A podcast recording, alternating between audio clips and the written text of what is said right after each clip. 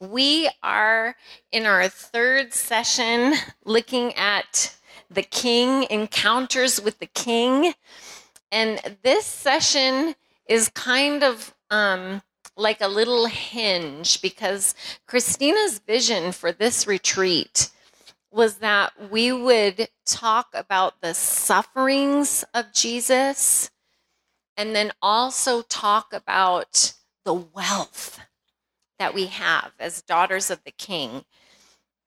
And um, just as things kind of played together, this is, um, we decided to, to, to utilize, well, the Lord decided that we would do these encounters and talk about how we encounter him and who he is. But this is going to be the session where we talk about his surrender, his suffering, and his sacrifice. And um, I have to be honest and tell you, obviously, like, I get really emotional, and this might be a really hard session for me. So it's probably the Lord that this is only going to be thirty minutes, because it's hard for me to talk about that without getting emotional. So would you just pray with me real quick? Lord, I just thank you so much for what you've done for us on the cross. I thank you that your cross bought us a crown. And I thank you, Lord, that um, you are the only thing in heaven that's going to be scarred. Everything else is going to be absolutely perfect, but you were willing to just be forever scarred for us, Lord. And um, I just praise you for that. I thank you that our names are engraved on the palms of your hand. And I, I just thank you that these sisters that I am here with, Lord, I'm going to be with forever, that we're going to enjoy that fellowship forever, but more importantly, God, that they are going to rule and reign with you. And Jesus, I just pray that you would help us get through this session, Father, that you would help us look honestly and openly at your suffering, not because we want to be gruesome or sadistic in some way, God, but because we really want to appreciate all that you've done for us, God. And I praise you, Jesus, with all of my heart, all of my heart, for who you are. We love you and thank you in Jesus' name. Amen. Amen.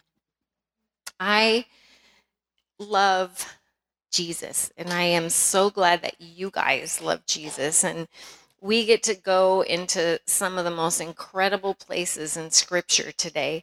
And I would like you to turn in Isaiah fifty-three. And I, I I went back and forth of how to talk about the suffering. And I have to confess, I had a little cheater plan. I, I asked my daughter to, to go online and, and, and find the best description she could find of his suffering, and then I was just going to read it, because I thought, maybe if I read it, I won't get so emotional, you know? And she misunderstood and wrote down some scriptures, so I was like, okay, I guess I got to bite the bullet and actually talk about it. But I think it's really important for us to, to talk about and look at the suffering of Jesus, because it's true what Christina said.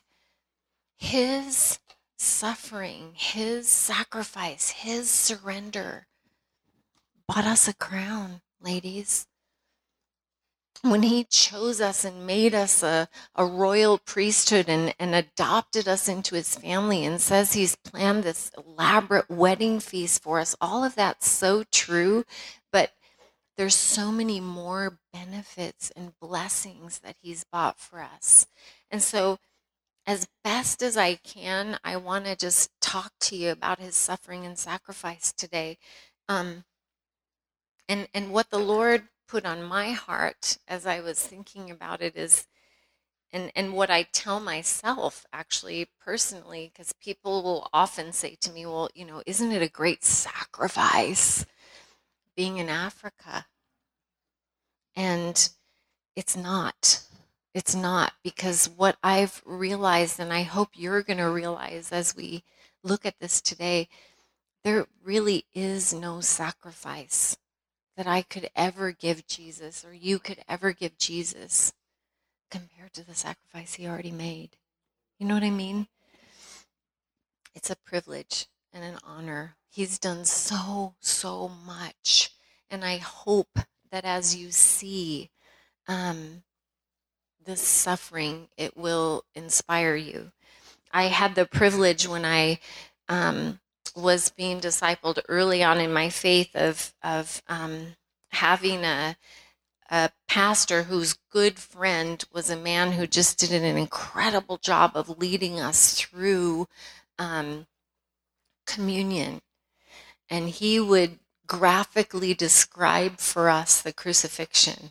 And I'm going to try to share what I can remember from what he shared. I wish I had specific references you could look up, but if you just go online and, and type that question in, you know, what are the suff- what were the what was the crucifixion like, or Passion Week, and if any of you have seen The Passion of the Christ, I haven't actually seen that movie myself, but if you've seen that movie, you've seen the graphic description. But I think it's important for us to every now and then just take the time to appreciate the depth of this sacrifice.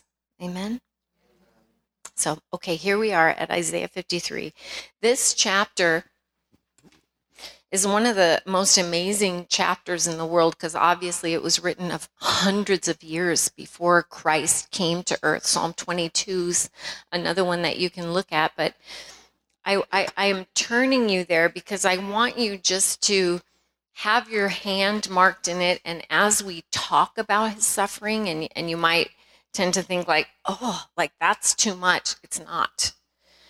And and the majority of the things we're going to talk about today, you can actually see written down here. And this scripture was difficult for most scholars to understand. You know, people expected Jesus to come as a conquering king. They expected the Jesus that we see in the book of Revelation, and we're going to end with today, sitting on his throne, regal and ruling and in charge of everything. They expected that Jesus to come. And when Jesus was born in Bethlehem in that little manger, and then he went to the cross, the world was literally turned upside down. Upside down. And, and so it's important for us to recognize that his suffering is a, is a central part of our salvation. It says to us in, in Second Corinthians chapter five, you know, that famous scripture about us, us being new creations in Christ. Well, right after that, it says right around verse twenty, twenty-one, that that he who knew no sin became sin for us, that we might be the righteousness of God. He actually, in the cross, took our place. That's where you and I should have been. He accepted the full weight of the wrath of God. And, and um, think about him as he uh, was standing before Pontius Pilate. I want to back all the way up to there. And just a side note, really interesting little study you can look at if you can Google the name Mark Biltz. He has a whole um, series on the Jewish festivals. And he talks about how Jesus perfectly fulfilled all the spring festivals, and shows how um, in his first coming, you know, he is that Passover lamb, and and there's um, a few others that it's just fascinating. He was examined by the high priest the same way in the festivals. The lamb had to be examined. It's just fascinating. So if you if you have extra time and you're really interested in that kind of stuff, very, very interesting study to listen to. He's a little bit dry, but it's fascinating. So so um, mark that name down. But um, okay, so here he is standing in front of Pontius Pilate. As you know, he's been scourged. He's been beaten. They have started screaming as a crowd, "Crucify him, crucify him." If you know anything about scourging, they took a whip that had long metal, um, uh, sorry, leather strands, but they had little metal pieces embedded in that leather whip so that when he was whipped, it actually grabbed onto the flesh and literally tore it off of his back.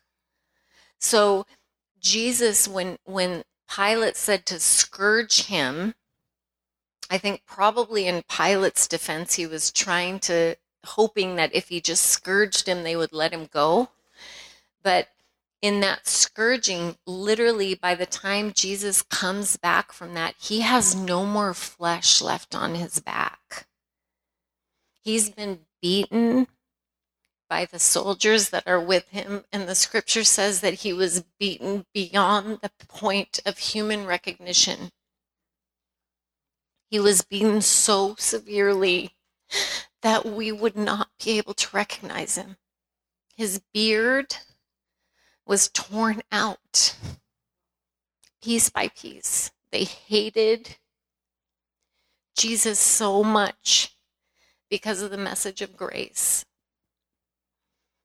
that they tore his beard out bit by bit. And I don't know if you can imagine what a face looks like, but I can, and I, I'm sure that was horrific. So here he is. He has no more beard left. He has no um, no skin left on his back. And he's standing there. You know, they've mocked him. They've spit on him. They've done every possible thing they can do to humiliate him and show him their hatred. And I know that, like, when we look at his suffering and we hear these things, that that just seems to us like, how could anyone endure that? I don't know how your pain tolerance is or how you feel about pain, but I, I just think that would just be so excruciating. But for Jesus, that was nothing.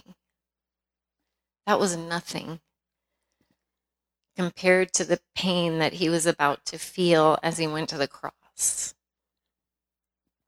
When they crucified him, yes, the crucifixion itself was extremely painful. If you know anything about crucifixion, driving the spikes through your hands and feet, if you think about your body anatomically, your nerves have to end somewhere, and they end at your hands and your feet. So you have this incredible a system of nerves that run all the way through your body and monitor your heat and your temperature and how you feel and all these things. They end and begin in all of us, in our hands and our feet. So they're kind of concentrated, if you will. So he's got a spike driven through his hands, a spike driven through his feet, and he's propped up on this cross. And they say that while you're on the cross, you actually are asphyxiated because it becomes so difficult to breathe, and you're trying to hoist yourself up so you can get a breath. So his back's torn apart, his face is torn apart, he's wearing that crown of thorns. He's been tortured and humiliated and just treated beyond What, what we can even consider humane in any way, shape, or form. And there he is, gasping for breath. I'm not an asthmatic, but my dear friend Emily, who came with me last year, she struggled with asthma most of her life, and she almost died several times as a child. And she told me what it was like to just gasp for breath, to not be able to breathe. She said, I don't know why, but I used to just put my arms up, and, and she learned later that anatomically that would help. That's why Jesus was pushing himself up. But he was gasping for breath. So there's your Savior, my Savior, the one who loves us so much, suffering so much for us. But we know from the scripture that it was there while he was already in so much pain that the wrath of God was poured out on him. In that moment, when he cried out and said, "My God, my God, why have you forsaken me?" He felt something you and I will never feel. He felt like there was no hope.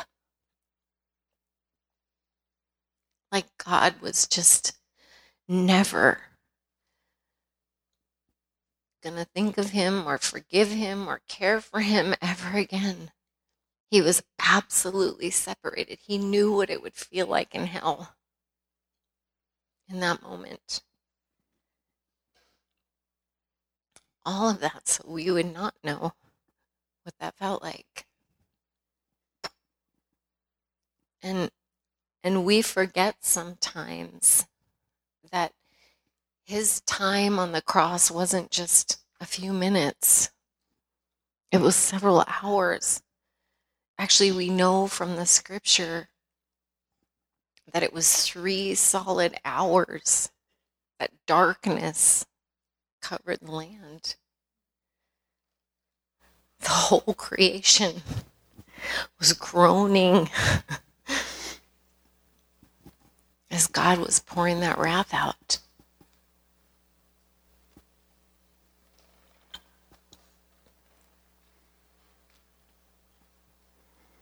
That should have been you. That should have been me.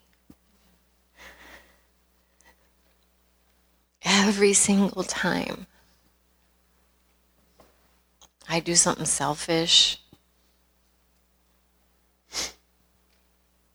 every time I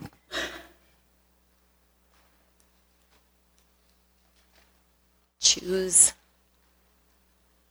my way instead of God's way, I'm heaping up wrath on him. Because he already paid for it. God already knew I was going to do it. Every single thing. I used to say, as women, you know, one of the things we struggle with is resentment. And unforgiveness is a big one for us. And the Lord challenged me once to just think about him on the cross. Think about him. Literally bleeding because they tore his beard out. Each time I don't want to forgive somebody. Causing that kind of pain to be inflicted upon him. Now I know it wasn't just me. I'm not trying to be dramatic, but I needed to see, because unforgiveness doesn't hurt anybody but me. But it really hurts him. And I, I encourage you to, just in your own quiet time, think that through. Think about the people that you don't want to forgive or that just rub you the wrong way. We all have somebody like that. Jesus died for them. He suffered that much for them. And each time we refuse to show them love, we're just saying, "It's okay, Lord, just heap a little bit more." Yeah, I mean, you can. You've already been on there three hours. Come on. And yet if it was you or me, we'd be just in agony, screaming, begging for a second of mercy, wouldn't we?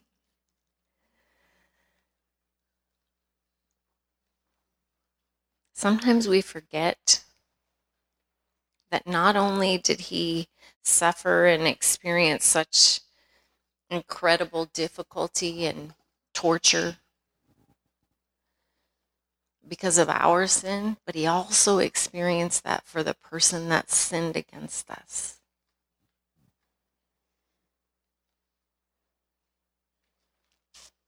And maybe it'll help you. I know I have several very close, close friends in my life that have been horribly abused and really wrestle with how it's affected their lives. And abuse is a terrible thing. No one should have to go through that. But it helps them to realize that Jesus paid for that too. Their abuser, he died for that sin. And I I said this last session, and it's good that we don't have to go over it all the way again, but it's important for us to remember that he did that for the entire sin of the world. Even the people who don't come to repentance. It's such a huge magnitude of suffering that it's hard for me to really understand. I don't know, maybe it's easy for you. But I love Jesus so much. You know, I was telling you earlier how much I love my grandkids. I would, I'm sure, lay down my life for them. No questions asked. It would be a joy to defend them. But I can't ever do that for Jesus. I'm the one that put him there. And so are you.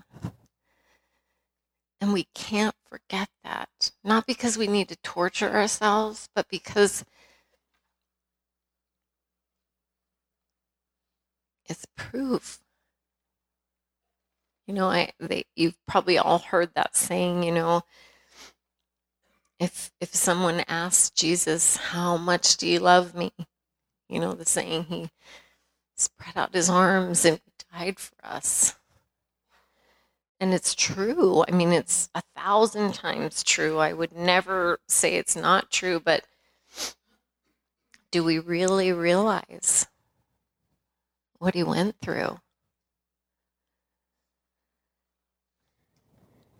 I said this as we were praying.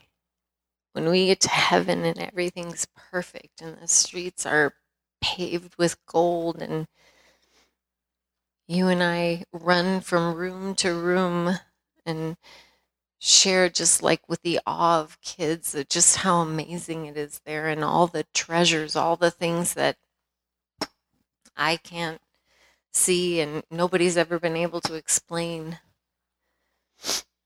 And we stand there with myriads and myriads of people and we sing the song of the Lamb and the redeemed, Moses' song.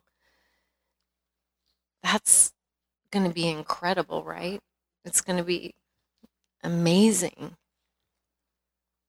But John says, I saw a lamb and he looked like he'd been slain. Does that mean that we're not going to ever be able to recognize Jesus was a man? Because his face is so damaged. Will we know like he used to have a beard there? I don't know. He'll be scarred. But he's the only thing in heaven that's not going to be perfect. Perfect Jesus. King of Kings. When I first read that and I first heard the pastor who was teaching about that, he he used a funny example and he said that if God was, it's like God, um, if someone was called to go reach the Chihuahuas for Jesus, and in order to reach a Chihuahua, you had to actually become a Chihuahua, you know, and Chihuahuas are, you know, little and tiny and, oh, okay, you know, I love them enough, I'll do it. But then you find out, well, actually you have to stay a Chihuahua for the rest of your life. Well, that kind of changes things, right? It didn't change things for Jesus. You know, when when the Father said to him, you know, you can't ever have all this glory that you have right now. You're never going to look the same. You're never going to be the same. In order to reach this creation that that we made, that you made, you're going to have to look like them forever. Now, I don't know what we're going to look like in heaven, but, you know, you get the feeling that this is kind of substandard, don't you? That there's going to be some kind of beauty that's beyond us to, to really grasp and understand. He was willing to give that all up. The only thing that mattered to him was that we would be there with him. Would you give that? I would. For my grandkids. It'd be worth it. But there's not a whole lot else. But see, the scripture doesn't say for somebody that, you know, was so cute and lovable and awesome. It says for his enemies. For his enemies. Knowing they would be the ones who tortured him. We love the blessings that God gives us, don't we? And rightfully so. But we need to remember what it cost him.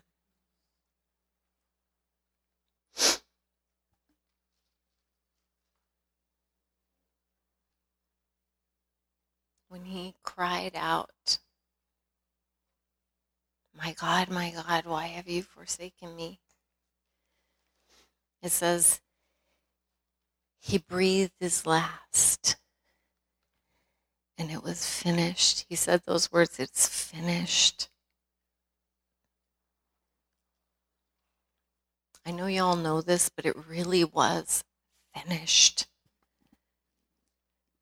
And each time we go before God to explain to him, you know, that we've sinned again and we've committed that same sin that we've been wrestling with for however long, he says with just absolute love in his eyes, "What are you talking about? You've never done this before." Because he chooses not to remember anymore. That may be a sin that you've wrestled with for ten years and asked forgiveness for maybe a hundred times. But to him, it's brand new, like it's never happened before. Now, he's God, he can't forget. But he chooses not to remember. He chooses it because he wants you and he wants me to know how much compassion and love he has.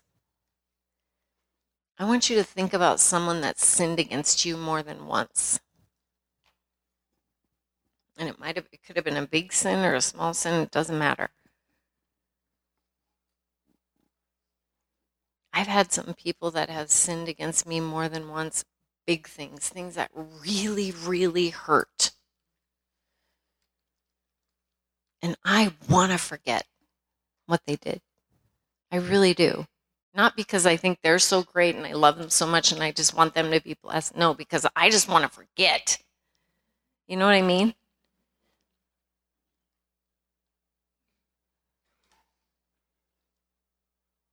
It's so hard, isn't it? I mean, is it just me or? It's so hard. But he chooses not to remember.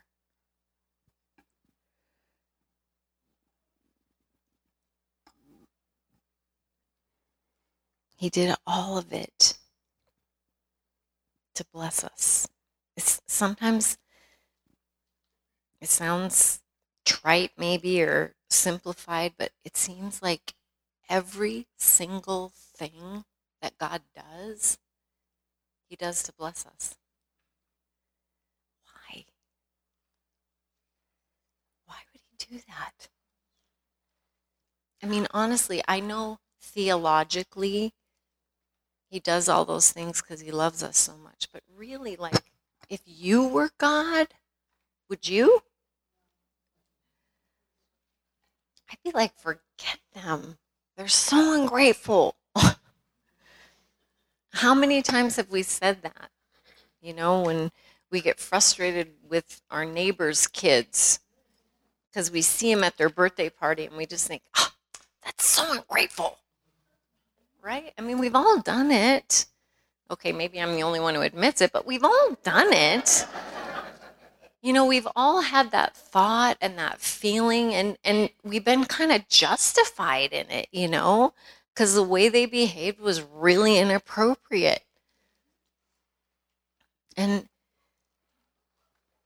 I have this personal habit of, like, I watch the way kids are, like, when they're going to throw a temper tantrum or something like that, and I think, you know, that's exactly how I feel. Really, it's exactly how I feel. I wish I could just throw my hands up and scream and kick because I'm just so mad. But you can't. And we spend our whole life growing up to know how to cope so that when something happens, we are able to control ourselves and not throw a temper tantrum. But really, when you see your two-year-old kicking and screaming and banging their hands against the floor and rolling around, that's exactly, if we could,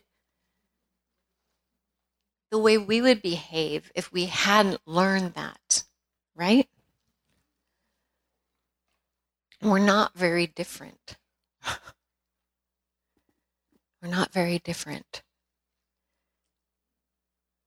And I remember I had one one of my nieces, and she had just horrible temper tantrums. Like, my mom and I used to just pray that she didn't have them in the store. I don't know if you've ever had a kid like that. But, like, it was just horrible when she had them. And there was just nothing you could do except wait. I mean, you know, she was so little. And there was all kinds of extenuating circumstances. And we were trying this and trying that. But anyway, the upshot of it is, I remember that feeling of just waiting it out. And, and I just think about that, like, how often does God feel like that with me? How often does he think, when is she ever going to get it? He doesn't. I mean, he's God, you know, but, like, I'm sure that in his economy, the stupid, petty little sins that I hang on to are just as exasperating as those temper tantrums were.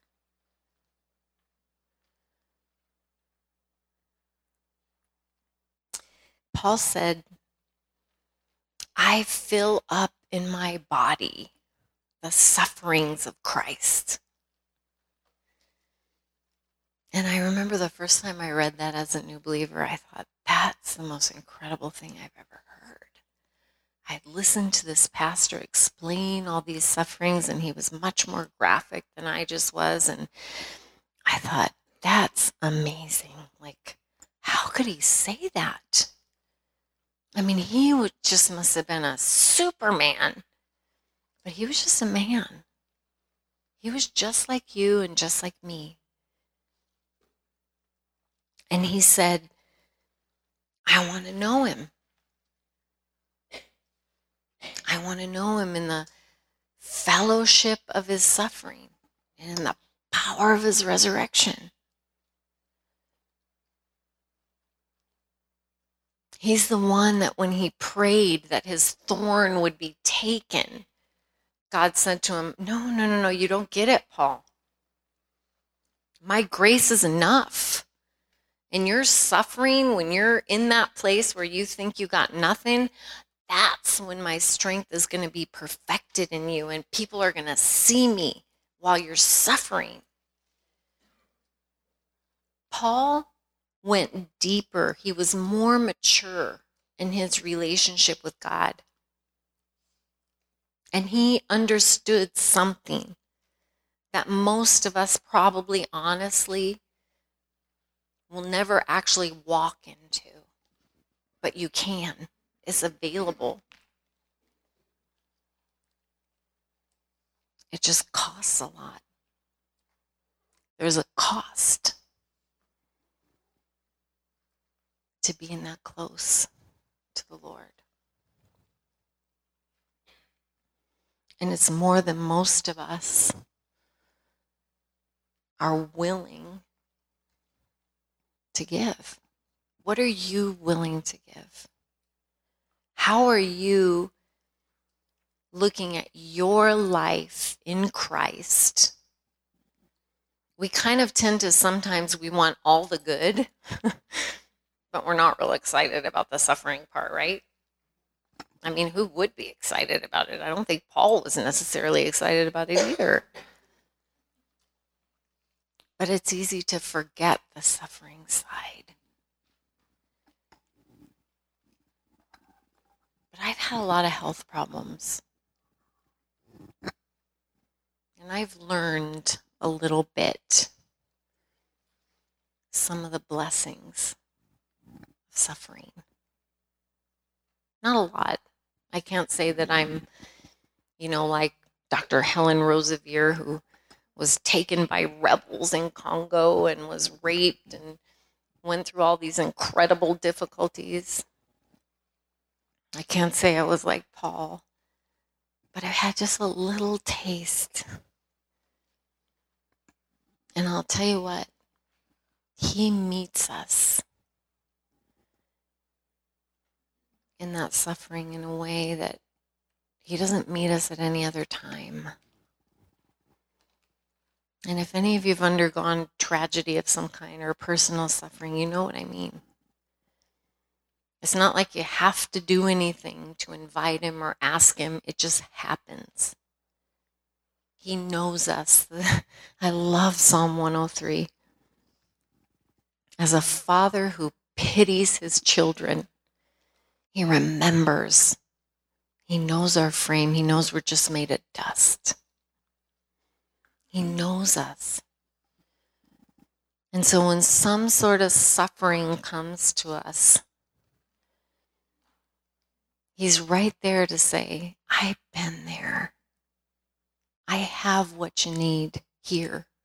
And it's almost like, remember we talked about being yoked and how he yokes himself with us and and gives gives the back to it, the strength to the work. And I said, for him, it's like he doesn't really just yoke us to him. It's like he carries us, you know? He's the one doing the work.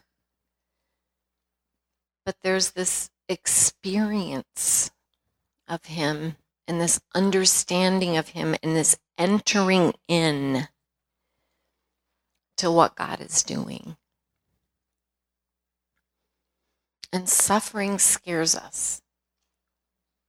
Suffering isn't something most of us pray for or want or hope that we'll have more of in our life. But for sure,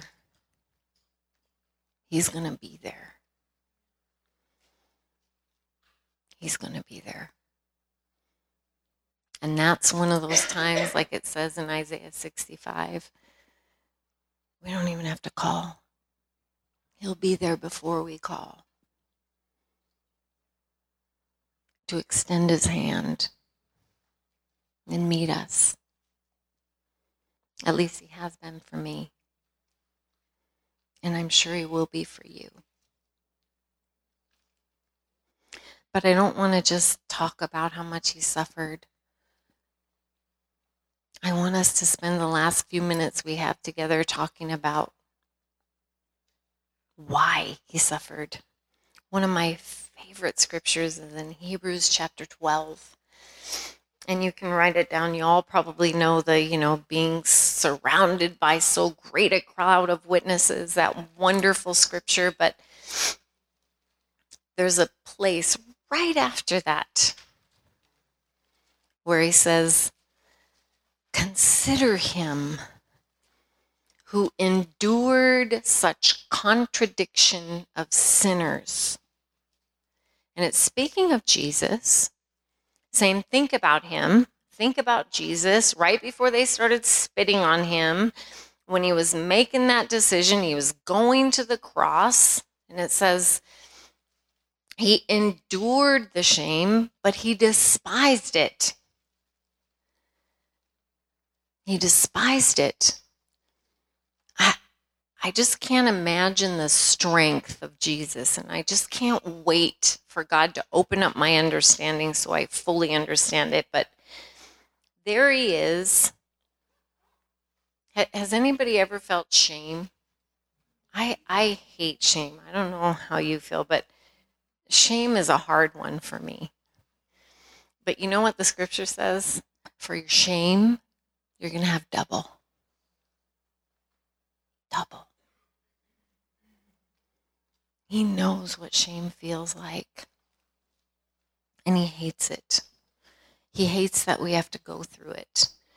And it says that he despises the shame. And, and, and in that scripture in Hebrews, it says, lest you grow weary and faint in your minds. Remember a while back I said the battle for us is right here. It's in our minds. One of the things that Jesus purchased for us, one of the crowns we get to wear because of the cross, is this amazing renewal. We read about it in the book of Romans when it says we're renewed in our mind, right? Don't be conformed to the world, but be transformed by the renewing of your mind, that you might prove what is that good and faithful and acceptable will of God.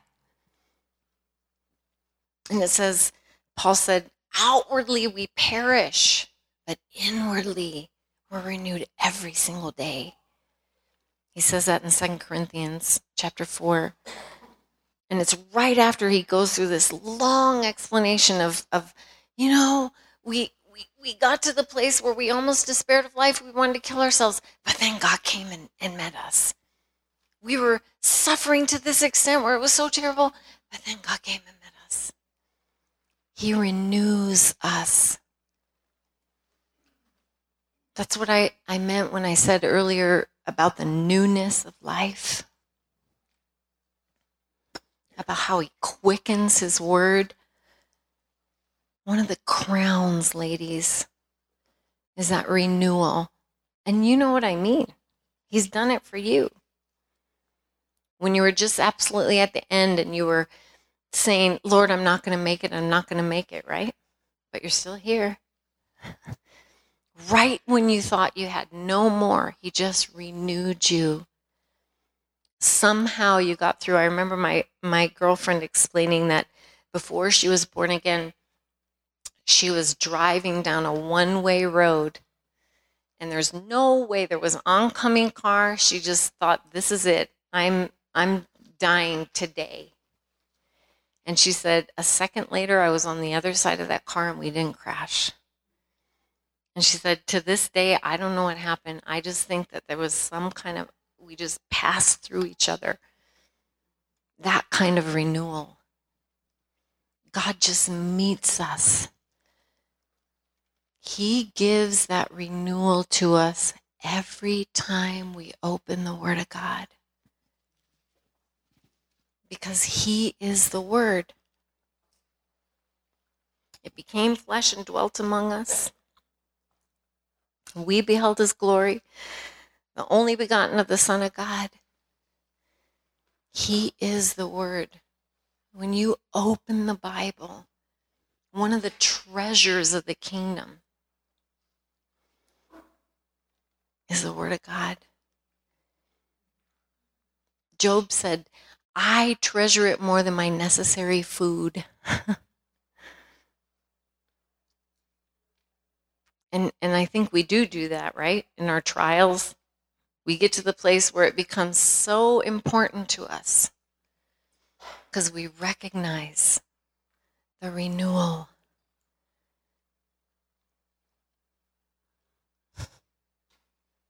And the opportunity that we have.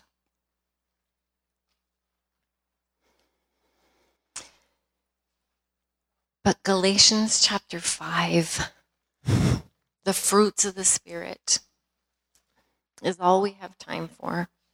There's so many hundreds of thousands of treasures that he gives us because of that cross. But that's where I want to live today, spend the rest of our time. Because of the cross, we not only have the Spirit with us, like they had all through the Old Testament, with us, he now indwells us, right? And after Pentecost, he baptizes us. But Galatians five says the fruit of the Spirit. It's singular, ladies. It's just love. Peace is what love looks like when it rests. Gentleness is what love feels like when it touches you. Joy is what love looks like when it's rejoicing.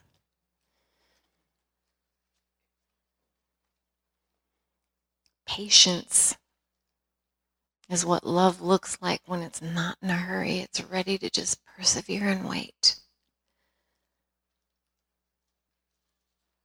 The fruit of the Spirit. How many times in your Christian life has the fruit of the Spirit touched you? Probably countless, I hope, right? Hundreds of ways, hundreds of situations, hundreds of things. You wouldn't have that if he hadn't gone to the cross. Patience is always a big one for me. And I love,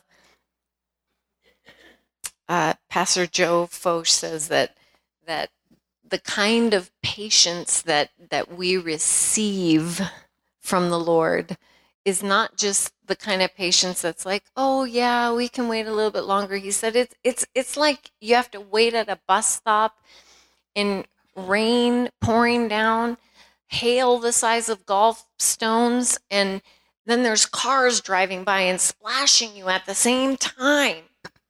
And you're able to wait without a care in the world because you're so at rest. I need that kind of patience, don't you? I don't need just everyday patience. I need real patience. It's something we need every single day. Think about joy. Think about what your life would be like absent of joy. Jesus said, the world is full of tribulation. Full of it. Right? And he said in John chapter fifteen, I want you to have this joy and I want it to remain in you. I want it to be something that never stops coming in your life. Do you realize that if he hadn't gone to the cross for you and me, we couldn't have joy? We would still be going to the temple every time we sinned. Waiting in line with our animal, hoping for remission, knowing that that sin was going to come back up again, that issue, that that consequence, eventually. Remission just meant it was covered and taken care of for a period of time. I think sometimes we lose that, you know, when we think about the sacrifice. We think that, like, the substitutionary animal died, and and that was bad, because an animal had to die and you had to pay, but then it was done. No, it wasn't done. It was just remission. It wasn't absolution. It wasn't absolution. At the great white judgment seat, that still would have had to come up if there was no cross.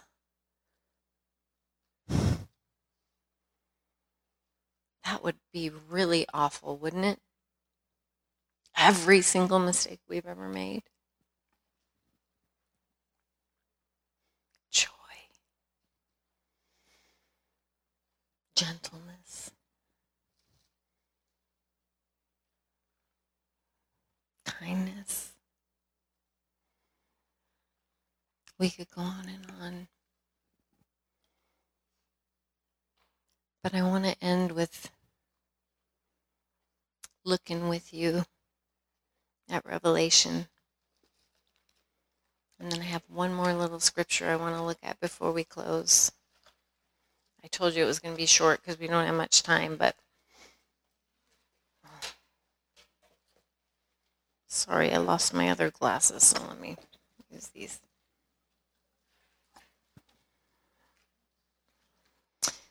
Revelation twenty-two.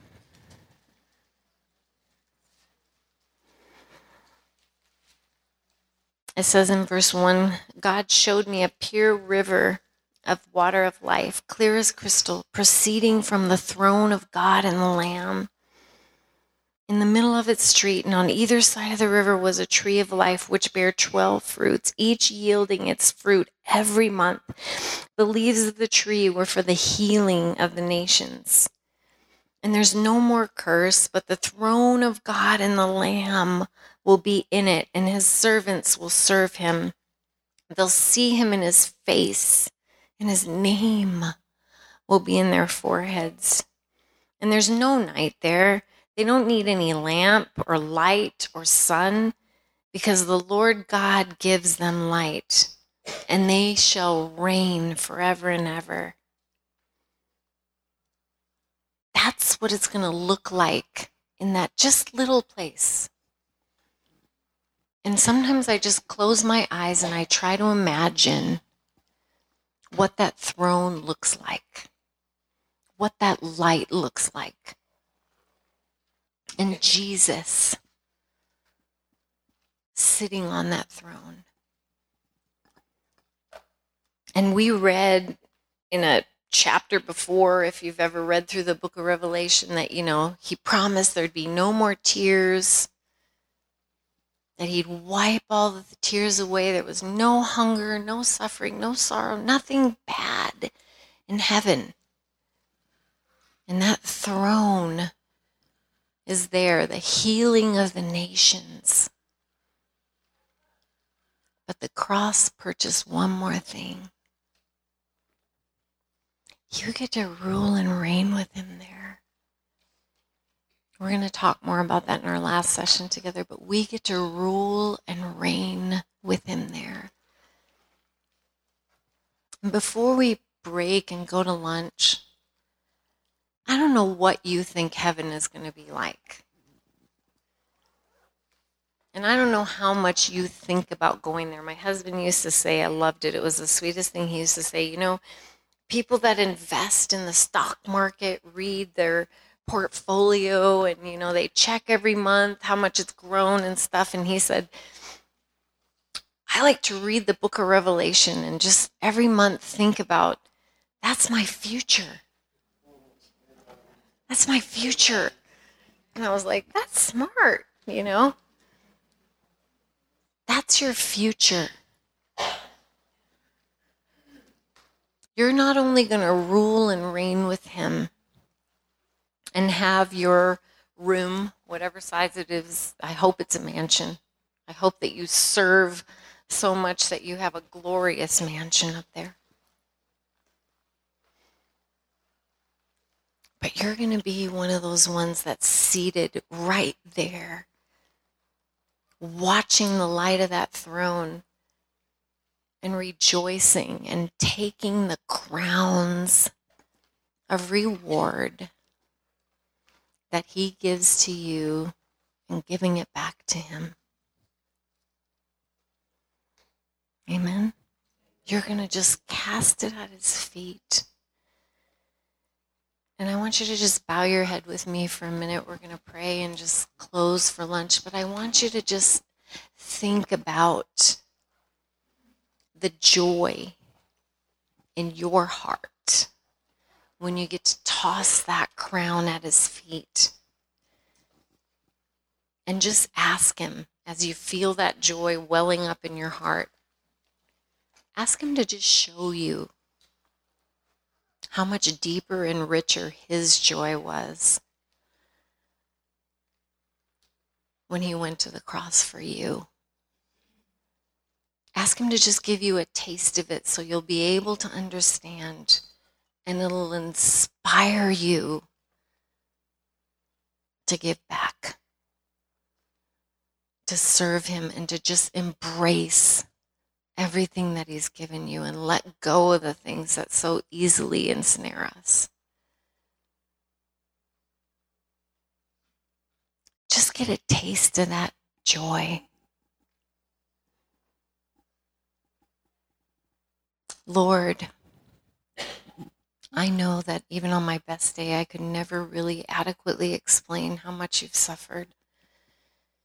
And it's just impossible in such a short amount of time to even talk about all the blessings that you've purchased for us. But Lord, I know the Bible talks about the martyr's crown and the crown of life. And Psalm one oh three just talks about all the ways that you crown our lives with goodness and blessing. Your tender mercy is over all all creation, Lord, and especially towards us because you love us so much. Please, Father, as my sisters go to lunch and fellowship, I just pray, Holy Spirit, that you will fill their hearts with gratitude, joy, understanding. Lord, that they will be so aware of what you've purchased for them, God, and celebrate it and enjoy it and, and partake of it and get excited about it, Lord. I thank you, Lord, for what you've done for us, and I thank you that the best is yet to come and that each one of these beautiful women gets to invest in what's ahead. Bless my sisters, God. Bless our lunchtime. Bless the groups. Father, please bless the movie and our free time and just prepare our hearts. Let the communion time tonight be so sweet. Just open our understanding of all that you've done for us, Lord. We are so thankful to be yours. It's in Jesus' name that we pray. Amen.